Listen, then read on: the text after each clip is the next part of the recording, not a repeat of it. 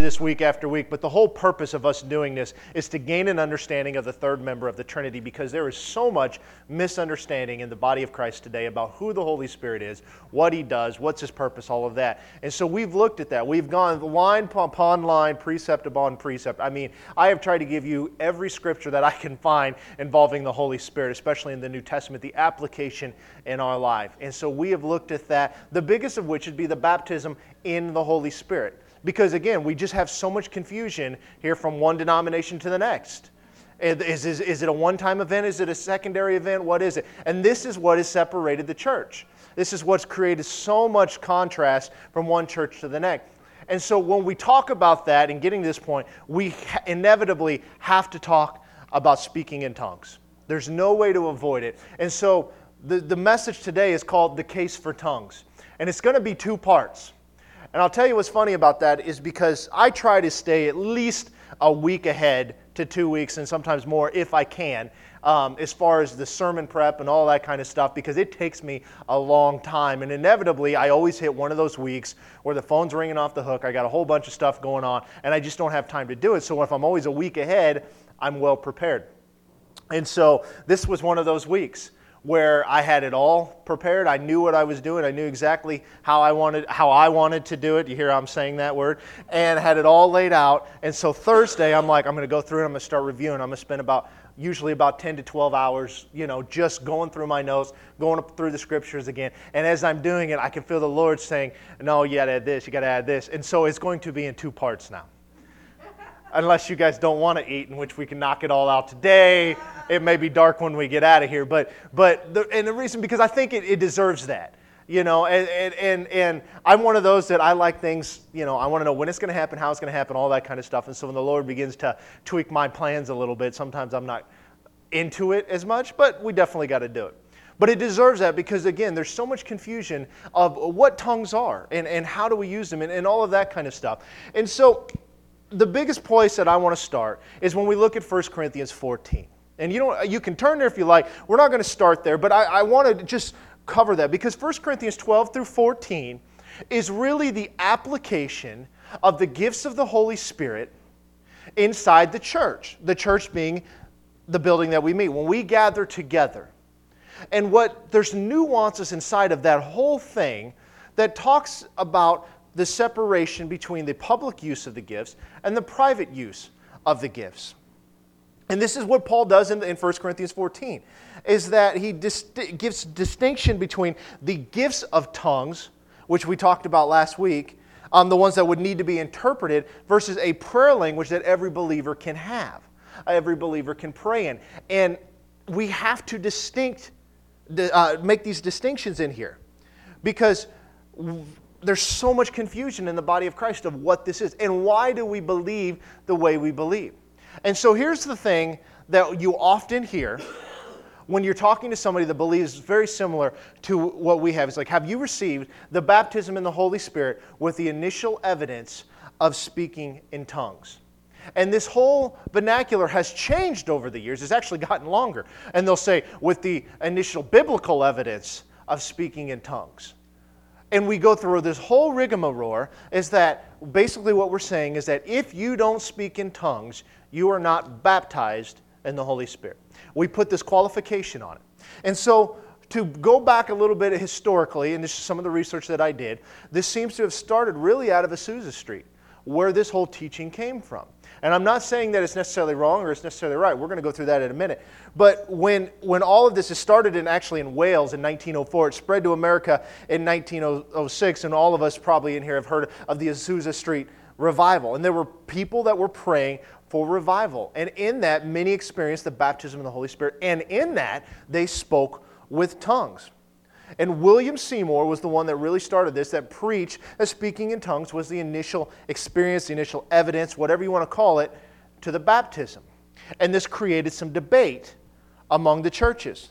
Because basically, we could judge who had it whether, by whether the fact they prayed in tongues or not. And out of this movement is where we see a lot of the Pentecostal denominations, what we would call that, um, the Assemblies of God, United Pentecostal Church of God in Christ, things like that, how we're all birthed out of this movement.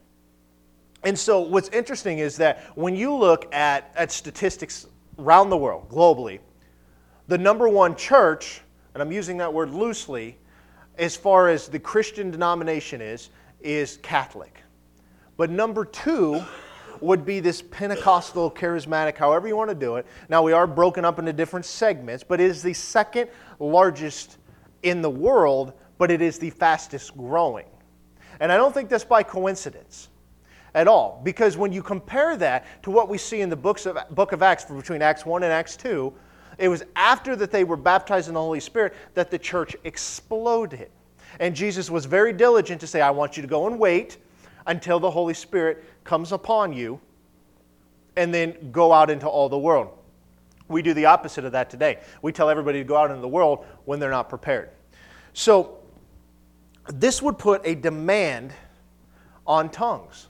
It would put a demand upon it. And I, the reason I don't like that language is because I don't like to put a demand on something when it should be a desire.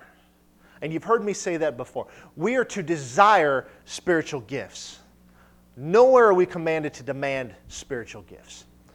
And so this is the distinction, and this is what we're going to talk about. So, what we're going to do is we're going to work our way through the book of Acts today. And we're going to lay a foundation that we're going to land next week. We're going to build upon next week.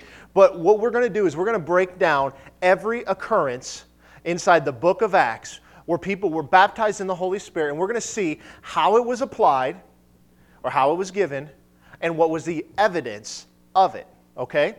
So we're going to start in Acts chapter 8. Now I'm going to skip Acts chapter 2 because we have talked about that almost weekly since we've started this series. In Acts chapter 2, we all know what happened. Jesus told them to go and, and reach or go and wait for the Holy Spirit to come upon them. He comes upon them. They speak in tongues. Everybody hears it around. It was a sign to the unbelievers, no doubt. People come around. 3,000 get saved that day. We know that one. We know how the Holy Spirit fell upon them. He fell upon them corporately. It wasn't anybody laying hands on anybody else like that. It was corporately happened. And that the sign of that, the evidence of it, was most speaking in tongues. There's no question about it, right? We can see that. But Acts chapter 8. And we're going to start in verse 14. And this, and just a little precursor, and again, we probably all know this stuff, but Philip here um, goes in there and he's preaching and he's doing all this stuff, and a lot of people give their lives to Christ. And so, in that, they send um, the other folks up and they say, Okay, I want you to go and, and, and give them the baptism in the Holy Spirit. It was John and Peter that did this. And so, I, well, let's just stop there for a minute. Now, in that part of it, we can clearly see that this is a secondary event. Now, this is after the Holy Spirit had fallen for the first time.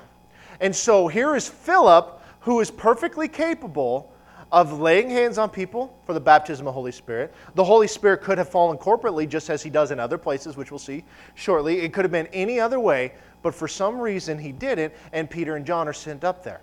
So, question number one could it at least, is it plausible that it is a secondary event? Of course. We see this here, okay? So it's at least plausible. So, Acts chapter 8, starting at verse 14, says Now, when the apostles who were at Jerusalem heard that Samaria had received the word of God, they sent Peter and John to them, who, when they had come down, prayed for them that they might receive the Holy Spirit. For as yet he had fallen upon none of them. They had only been baptized in the name of the Lord Jesus. Then they laid hands on them and they received the Holy Spirit. So, how was the Holy Spirit given to them? Laying on of hands. Okay? What was the evidence that they had received the Holy Spirit based on this passage? None, right? It doesn't say that they did this, it doesn't say that they did anything. Simply, if, if one, you, one could make the argument that they received by faith, okay? Because they don't see any evidence. Now, we could make the argument that that they saw something because after that in verse 18 it talks about how simon saw that through the laying on of hands that the holy spirit was given and he's trying to buy that ability and then, you know, whatever. So it would lead you to think possibly that they did see something and it's just not simply recorded. And that's a very valid argument. So there's nothing wrong with that. But again, if we're just going to take the text for what it is, there's no evidence given. There's nothing there that specifically says, here's what it is. So let's look at the next one. Flip over to Acts chapter 9. We're dealing with Saul, soon to be the apostle Paul. Okay?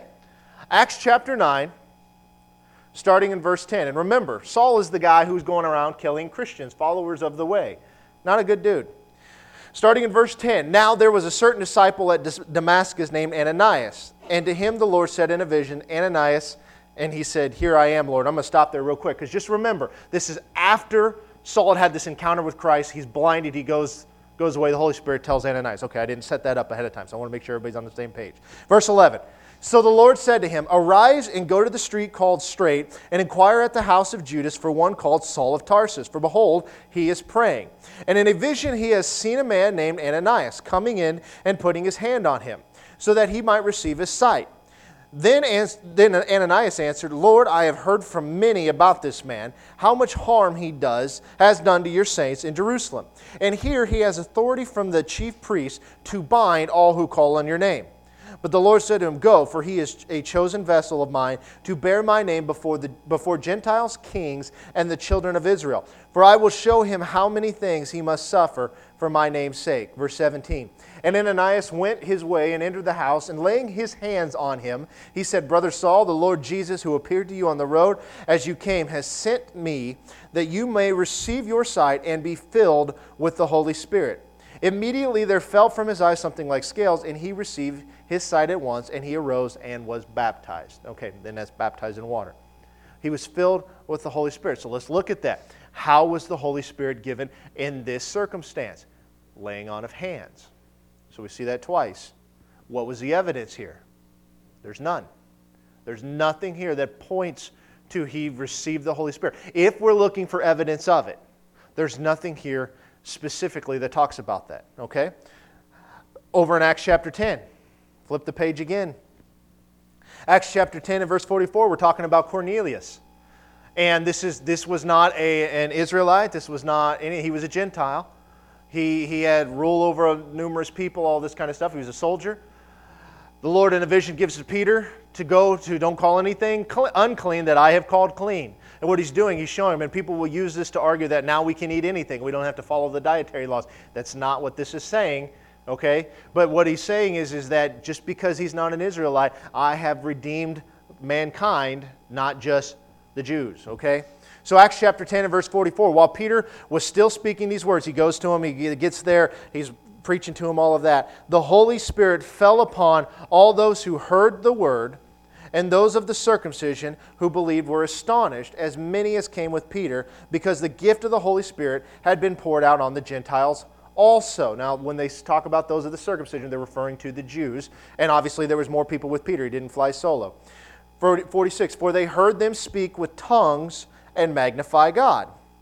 Then Peter answered, Can anyone forbid water that there, these should not be baptized who have received the Holy Spirit just as we have? And he commanded them to be baptized in the name of the Lord. Then they asked him to stay a few days. Okay, how was the Holy Spirit given? It wasn't laying on of hands this time, it was corporately, right? What was the evidence in this case that they had been filled with the Holy Spirit? It was tongues and magnifying God. Okay?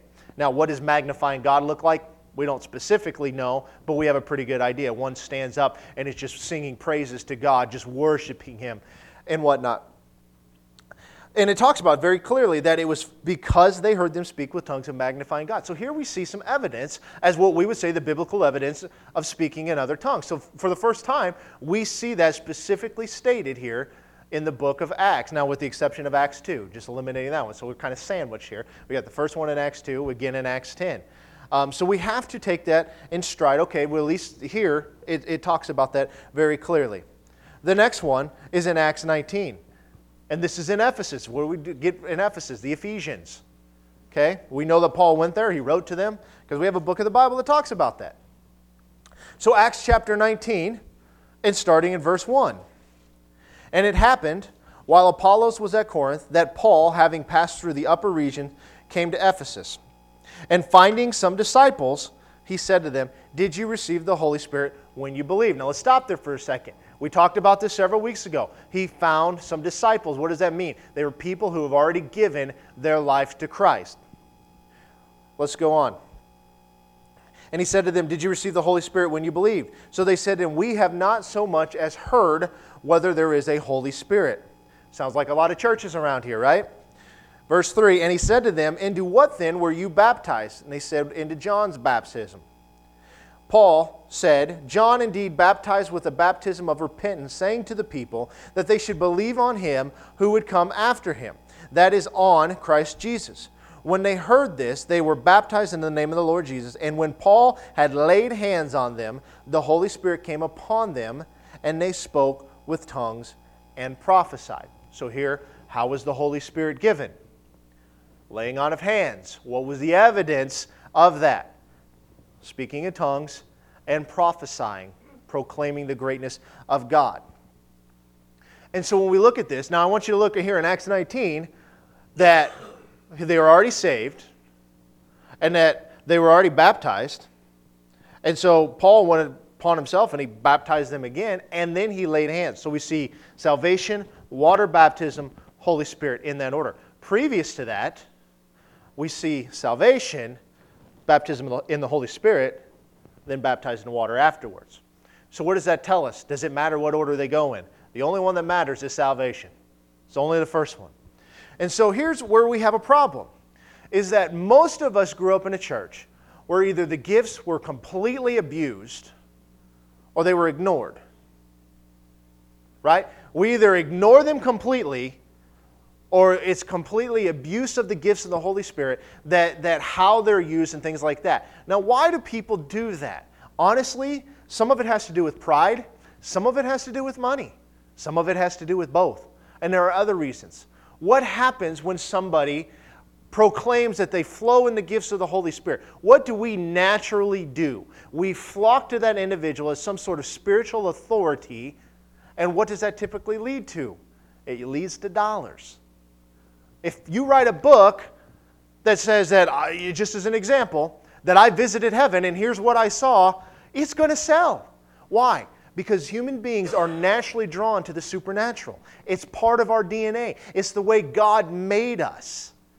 And you even see that with people in, in, that, that aren't Christians, that aren't looking for God necessarily, things like that. What are our movies today? what do you see? It's all drawing towards some semblance of the supernatural. Now, they're probably looking for the wrong side of it, but it's there. We're naturally drawn to the supernatural. And so you see where gifts have either been completely ignored or been abused. And I'll give you an example. I have a good friend of mine was a pastor out in Kearney, Nebraska. And he and another pastor would get together almost weekly. They do a little Bible study to himself. This guy was a cessationist. In other words, he does not believe that the gifts of the Spirit are in operation today. Why does he not believe that? He does not believe it because of something that happened, not because he found it in Scripture. Here's what happened there was a church that he grew up in that was a full gospel church, believed in the gifts of the Holy Spirit, all of that kind of stuff. And they would bring in this minister. And he would come in uh, frequently. I mean, two to three times a year easily. They'd have big meetings. And this guy would operate in a gift of knowledge to where um, you know, he'd sit there and he pointed somebody, your name is whatever, you live on X and X street, you know, whatever, and stuff like that. People are amazed by this. And truly, if you operate in that way, it is pretty amazing. Why? Because I don't have that ability. I have a hard enough time remembering your name after you tell me, let alone having the Holy Spirit inform me of it, okay? So, anyway, they would have private quarters in this church for this guy to prepare and, and pray and do whatever he had to do. And so, as part of his responsibility as a young man, as a youth pastor at this church, was to go and clean the bathrooms and clean up after the guy left. And when he left, he's cleaning up, he's cleaning uh, the, the bathroom up and the tr- trash and whatnot, and he sees this list. And the list was a bunch of names with addresses and all sorts of stuff, and it happened to be the very same people that he called upon.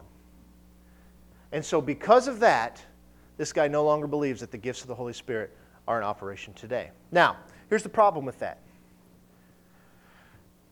we should get our truth from Scripture, not from boneheads, right? We've all been in a situation where somebody has abused a gift of the Holy Spirit or an authority that is a God given authority. I mean, there are times that pastors abuse the authority that God's given them and act like they're so much higher and mightier and things like that. I mean, we just see it. Why does that happen? Because we're human and we're fallible.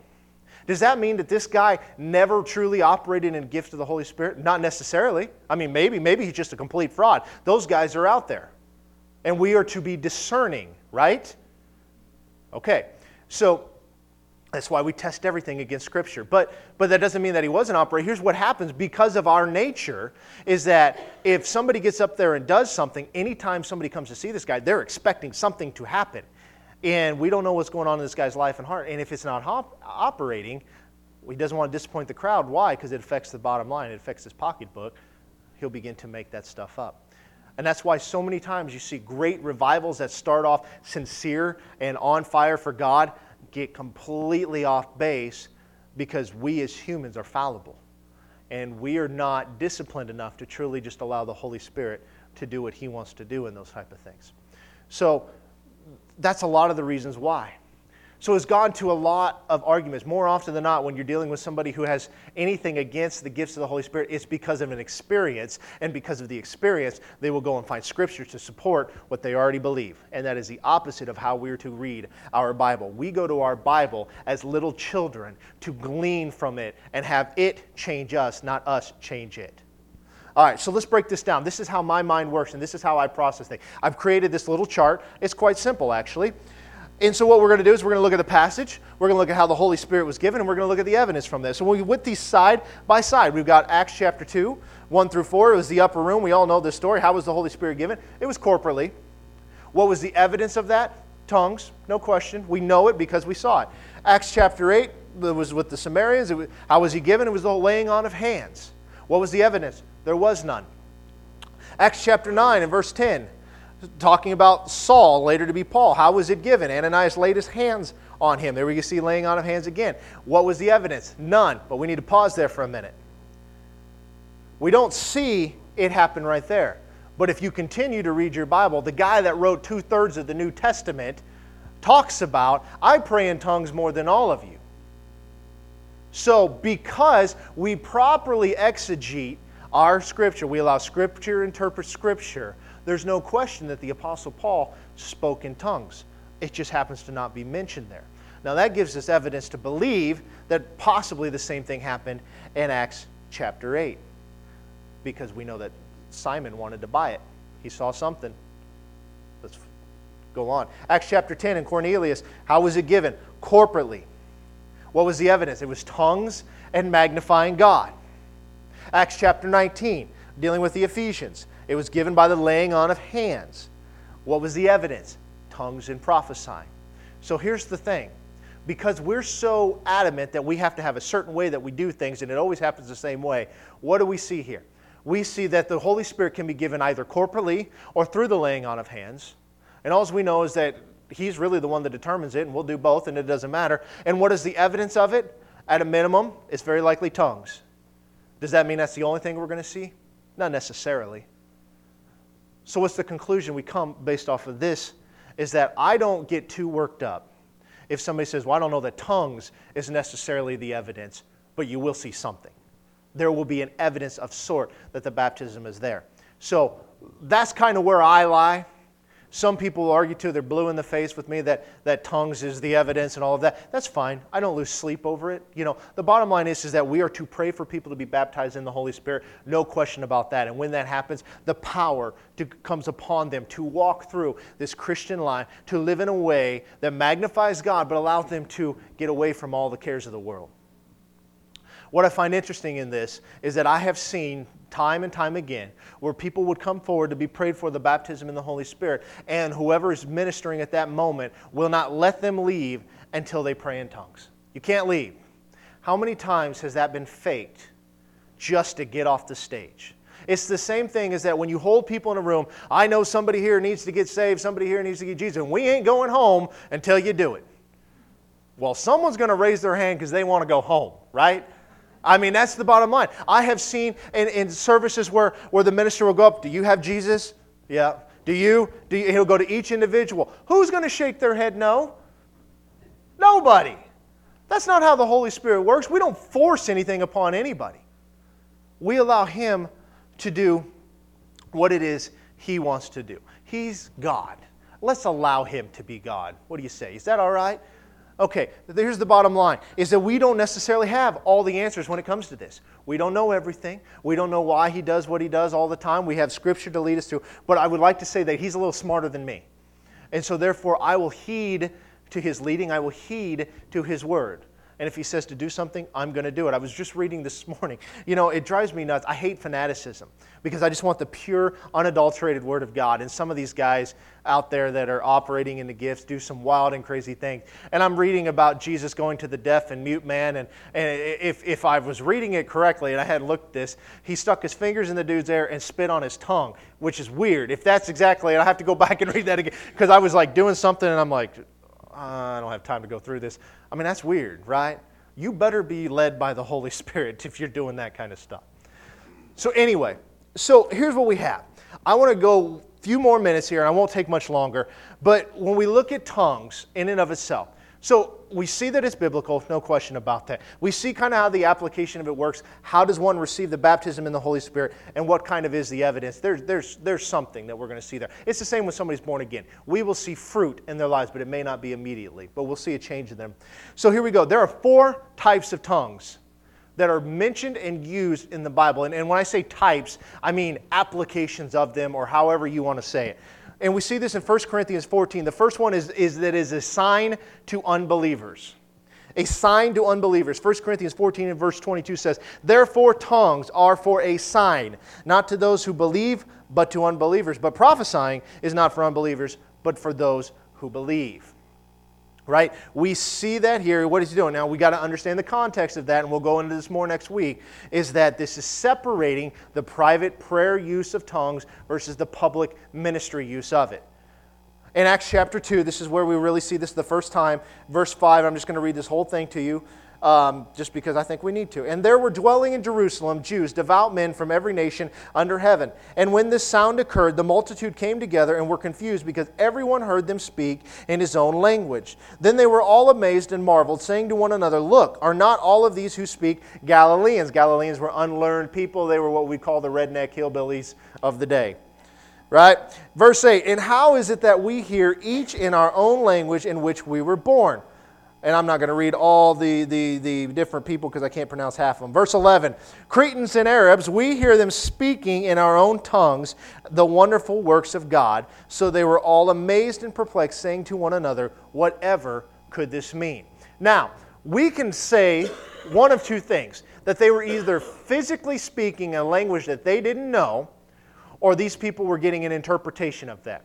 And I'm okay with either one, to be honest with you, because it doesn't clearly say they hear them in their own language. So we can make the, the, the, argument that it's just being received, the Holy Spirit is giving them the, the interpretation of that, or that they're truly speaking language that they don't know. Either one of them is definitely a gift of the Holy Spirit because we are not able to do that. I speak a no Spanish, okay? The only thing I can do is order food. You get past taco and nacho, nacho Bell Grande, I'm out. I don't know anything about Spanish.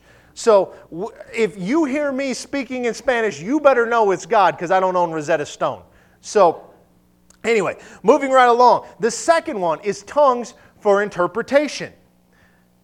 And we talked about some of this last week tongues for interpretation. We see this in 1 Corinthians 12 starting in verse 7. But the manifestation of the Spirit is given each one for the profit of all. For to one is given the word of wisdom through the Spirit, to another the word of knowledge through the same Spirit, to another faith by the same Spirit, to another gifts of healings by the same Spirit, to another the working of miracles, to another prophecy, to another discerning of spirits, to another different kinds of tongues, to another the interpretation of tongues. But one and the same Spirit works all these things, distributing each one individually as he wills. Tongues for interpretation. We see, we'll see this happen. It can be the individual who would interpret it because there's a verse a little further on that says if you give a tongue, you should pray that you receive the interpretation. It can also be somebody else that does it. And in my personal application of this, there have been times that before anybody ever got up to give out a tongue, I mean, I just, it was just like rolling. And then when I got up there, it just rolled off the tongue, okay?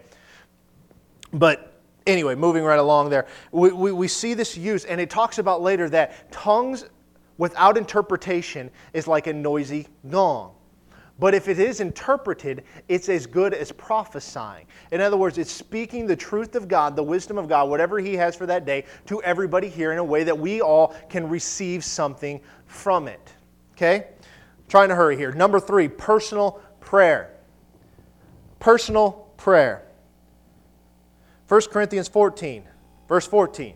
For if I pray in a tongue, my spirit prays, but my understanding is unfruitful. What is the conclusion then? I will pray with the Spirit, and I will also pray with the understanding. I will sing with the Spirit, and I will also sing with the understanding. And this goes on and on and on. If I pray in a tongue, if means that I don't have to. It means if I do it, it's my spirit who's praying, and I don't have a clue what's going on. There are times that when we pray in the Holy Spirit, and I will show you how that works next week as far as that praying in the Spirit is the same thing as praying in tongue. I will, I will break that down next week. But when I pray in the Spirit, it's my spirit prays. My mind has nothing to do it. When I pray in the understanding, I, I know what's going on. I'm praying for something specific, but sometimes I don't know as I ought how to pray, and the Spirit helps us. The last one, fourth one, is for intercession. Intercession, and this is in Romans 8. Verse 26 Likewise, the Spirit also helps us in our weakness. For we do not know what we should pray for as we ought, but the Spirit Himself makes intercession for us with groanings which cannot be uttered. Now, He who searches the hearts knows what the mind of the Spirit is, because He makes intercession for the saints according to the will of God. Now, when we see that word groanings, that does not say tongues. But the bottom line is this, and you'll see this more next week it's the Spirit helping us when we're weak. And when I pray in the Spirit, the Spirit is praying, my mind's unfruitful. He knows the heart of God. Who can search the things of God? The Spirit can, the Holy Spirit. Why? Because He is God. How can I search the heart of God? The best I got is my Bible.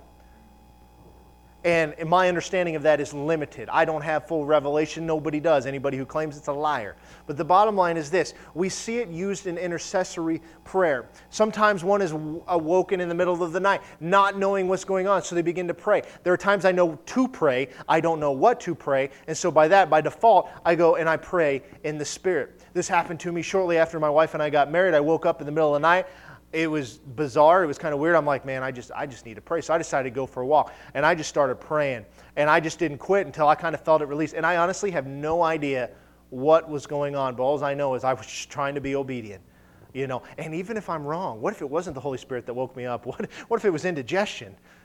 You know, whatever. Who cares? I spent time praying. I mean, we complicate it. We're like, well, what if that's God? What if it's not God? Who cares? It ain't the devil telling you not to, to pray. I guarantee you that. We've got to, again, we've got to look at tongues as what they are. They are something that has been given to the believer that, based on Scripture, seems to point that everybody has the opportunity to do. But if we want to, we don't have to. If we choose to. The Holy Spirit's a gentleman. He's not going to make us do anything. He's not going to force the words out of our mouth or anything like that. We will build upon this next week. And we will finish this up because, again, I really believe that part of walking in the power of the Holy Spirit is when we don't know what to pray, which is often, we have an ability to pray, that the Spirit intercedes for us. Let's pray.